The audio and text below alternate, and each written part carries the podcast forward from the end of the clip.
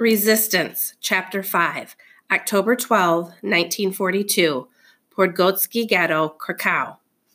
While I was at Tarnow Ghetto, the decision was made for Akiva to leave Kopaliny Farm. The neighbors had noticed the number of people who came and went and were asking too many questions.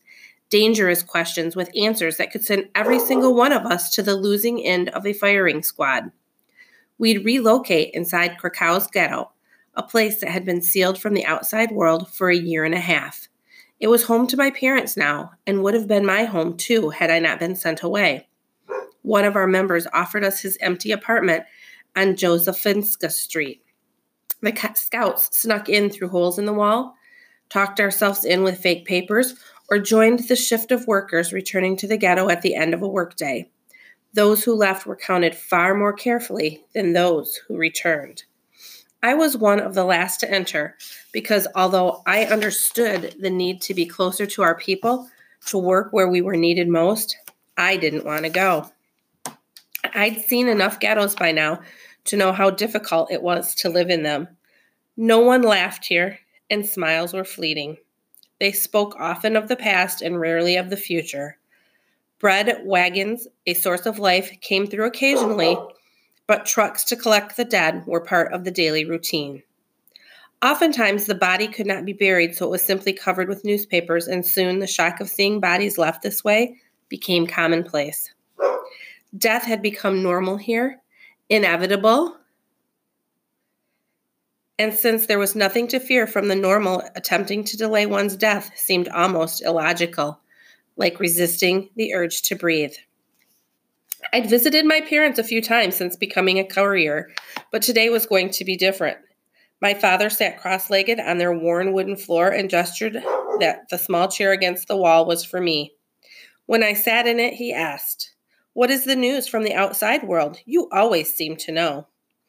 Everything I knew was awful, so instead I said, Grandmother Lindner is well. She asked me to say hello. The first part was true, the second was not. Tensions were already high in the home where my grandmother was staying. I couldn't make it worse by paying her a visit. She was kind without exception and baked a babka cake that made my mouth water just to think of it. But she was also fixed in her ways. Her Yiddish language, her Jewish proverbs that seemed relevant to every possible conversation. If the family who was hiding her was ever raided, my grandmother would have easily been identified as Jewish. I checked in on her as often as possible, but neither she nor my family ever knew I'd passed by. Are you well? Papa asked, hopefulness in his voice. You look good. You needn't to worry about yourselves, Papa. You need to worry about yourselves, Papa, not me. We're still your parents. His eyes creased. My little bird, of course we worry about you. I hadn't heard his nickname for me since I was small, and it was hard to hear it now. I only shook my head, stuffing my emotions down. I'm good, Papa. You can see that. Not always. He looked around for any signs that someone was listening to our conversation, but my mother was the only other one in the room, and she was staring out the window, barely aware that I'd come. Something had collapsed inside her when she lost her two younger children, like a part of her had died with Sarah and vanished with Yitzchak. Although we appeared to be alone, Papa lowered his voice. Sometimes you're here in the ghetto, sometimes you're not. So we worry. Mama mumbled my name, but remained looking out the window. From her view, she could see the entrance gate to the ghetto, one I sometimes used while smuggling. I wondered if she'd ever seen me come through it. I leaned in close to my father and withdrew two billfolds, two bifolds from a pocket in my coat, which I passed to him. He unfolded one and then the other, and then looked at me looked up at me, clearly confused. What are these? They look like. I shushed him with a whisper. They're identification papers, Polish papers for you and Mama. These aren't our names. How did you? I can get you and Mama out of the ghetto. I know a safe house near Krakow. He closed the bifolds. Those aren't our names, Chaya. That isn't our life. Just until the war is over, Papa, I can help you. Yitzhak's coming back here to the ghetto. Mama said we'll wait for him here. I turned to her. No, Mama, Yitz isn't. Papa placed his hand on my arm. This is where Yusuf will look for us when he comes back. If he was put on the trains like Sarah, then Yusuf wasn't coming back because the kids who were taken away on those trains never came back. Those trains carried passengers in only one direction ever away from the ghettos to an almost certain death. But now my father was whispering to my mother, telling her everything was all right, and I knew our conversation had to end here for her sake. Robbing her of hope would have been almost as cruel as the Nazis had been to rob her of her children. Papa stuffed the fake identification papers into his pocket. Your mother and I will talk about it later. Will you promise to look at what I gave you, to really think about it? He nodded, and I hoped he meant it, that they would look at what surrounded them and realize that taking a risk out there was far better than the certainty of remaining here. I wanted to shake him and beg him to say yes. Then I would take care of the rest. I would take care of them. I stood to leave, but Papa gestured to their small half room. You could stay here with us, he said. I have a place nearby with friends. I tried not to see the hurt in my father's eyes when I spoke. I loved my parents more than anything, which was probably why visiting them had become so difficult. When where was the father of my childhood, who always knew how to make everything all right?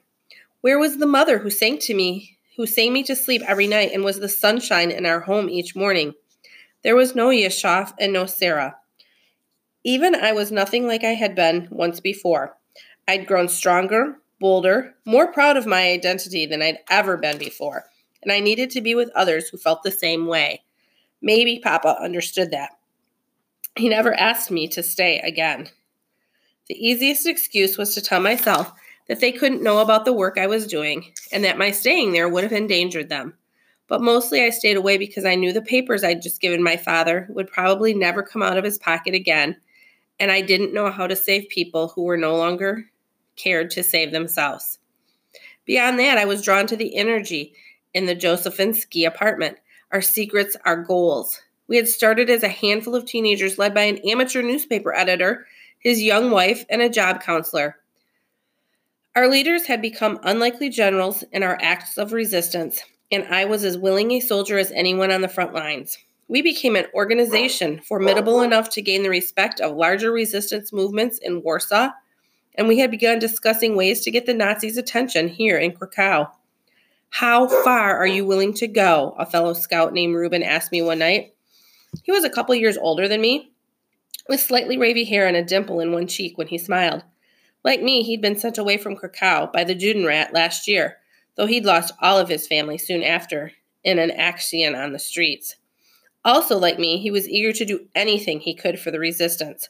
Reuben had become one of my closest friends within Akiva, the person I always went to first for ideas or advice. How far, I grinned. I'll do whatever it takes to make them regretting coming to Poland. He was echoing the same thoughts our leaders were already debating. It was no longer enough to do the courier work or to respond defensively to Nazi aggression. The time had come to take a few bites of our own. Perhaps we were only fleas nipping at the heels of a giant. But if our actions stopped the giant from crushing everything within its path, even for a moment, then it was worth it. Despite our leaders' lack of experience in the world, they were learning fast and passing on to us everything they could. Reuben compared it to being thrown into an ocean and being told to learn to swim. So we did, and we still are. Reuben showed me how to fire a gun. I taught him to lie. All of us learned about gren- gren- grenades, studied the routes of Nazi patrols through Krakow, and began to scavenge, buy, or steal anything that helped us in our cause. Within weeks of our move to Josephinsky Street, Dolek returned from a meeting with other resistance groups up north, announcing that from now on, Akiva would be divided into five cells of five, we were not asked for the names of people in any other cell, and especially not for the details of their missions. If we were ever captured, the less we knew, the better. My cell was assigned to begin raids on the German storehouses.